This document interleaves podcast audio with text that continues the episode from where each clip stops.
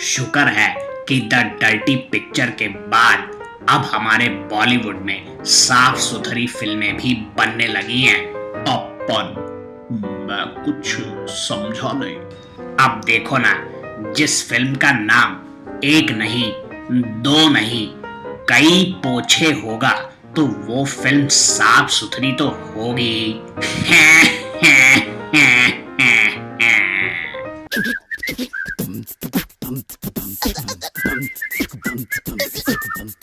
अपन। अपन अपन अपन कई पोछे से याद आया, आज घर में झाड़ू पोछा खुद ही लगाना पड़ेगा।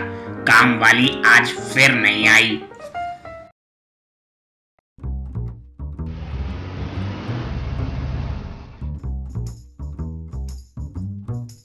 नैनो में सपना, सपनों में सजना, कि सजना पे दिल आ गया। कि सजना पे दिल आ गया।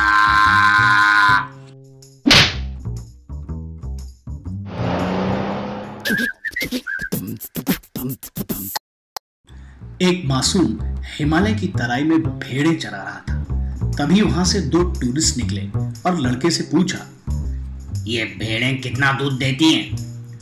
कौन सी? सफ़ेद वाली या काली वाली? सफ़ेद वाली।